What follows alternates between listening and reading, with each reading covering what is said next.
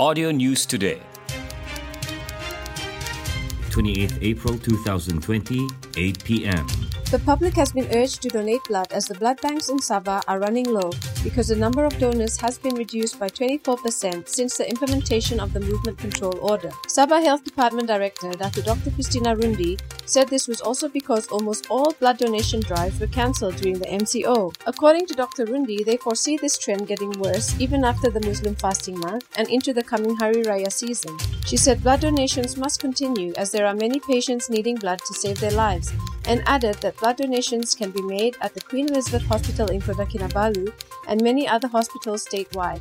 Dr. Rundi said to maintain cleanliness and to minimize health risks to donors and medical officials on duty, appointments are encouraged and those who have set appointments will be prioritized. She added that those who have traveled overseas in the past 28 days are not encouraged to donate as of now, and also said that anyone who has come in contact with COVID 19 patients or their close contacts can also postpone their intention to donate until further notice. Dr. Rundi also said that people who have been sick, especially with fever, cough, or flu, and have recovered less than two weeks ago, have been advised to not donate blood.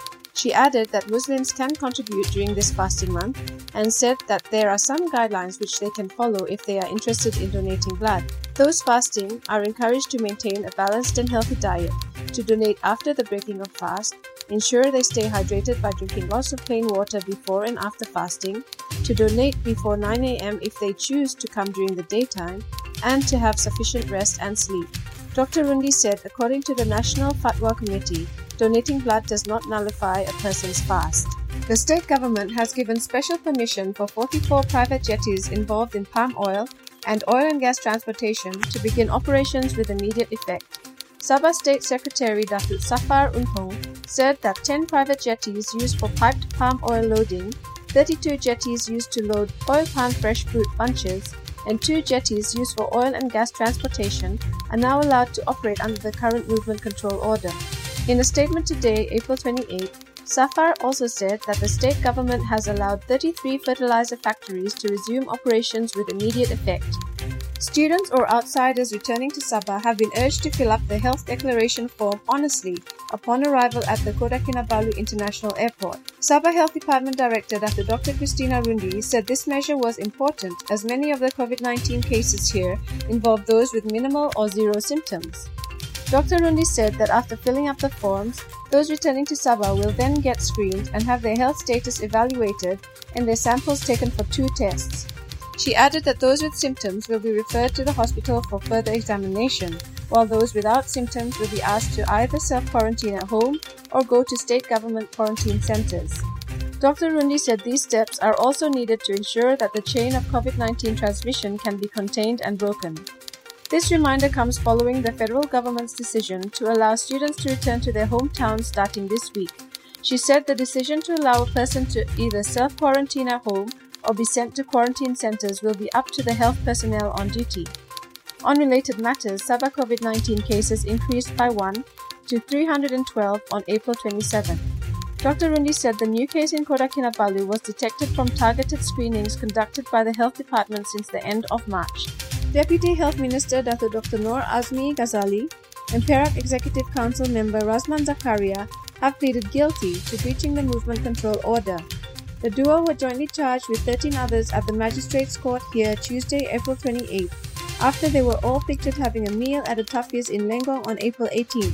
Magistrate Nur Hidayati Muhammad Nasro ordered the accused to pay a 1,000 ringgit fine each in default of one month's jail if they failed to pay the fine. The men were charged under the Rule 6.1 of the Prevention and Control of Infectious Diseases, Measures Within the Infected Local Areas, Regulations 2020. The photos were uploaded on Noor Azmi's Facebook page but were later deleted after drawing heavy criticism. When asked to comment, Noor Azmi promised to do better, saying that he would like to offer his apologies and also to thank those who have supported him. Only four members of the media were allowed to enter the courtroom to maintain social distancing rules. Malaysia's COVID 19 death toll reached the 100 mark after the country reported one new death on Tuesday, April 28. Health Director General Dr. Noor Hisham Abdullah said this takes the country's mortality rate to 1.7%. At the Health Ministry's daily COVID 19 press conference here, Dr. Noor Hisham also announced 31 new COVID 19 cases, bringing the total number of COVID 19 infections in the country to 5,851.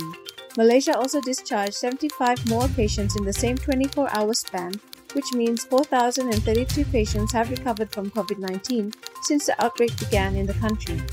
Malaysia's COVID 19 recovery rate is now at 68.91% out of the total number of positive cases. There are only 1,719 active cases being treated at the country's health facilities at present. There are currently 36 patients being treated at intensive care units with 17 on ventilator support. On the new death case, Dr. Noor Hisham said the 100th fatality is a 67 year old man with a history of diabetes, hypertension, heart disease, and stroke. He had been receiving treatment at Sungai Buloh Hospital since April 4 and was pronounced dead at 9:40 a.m. on April 28. Malaysia is currently in the last day of the movement control order's third phase. Last week, the government ordered the MCO to be extended to a fourth phase set to end on May 12. Like us on fb.com slash audio news today. Audio News Today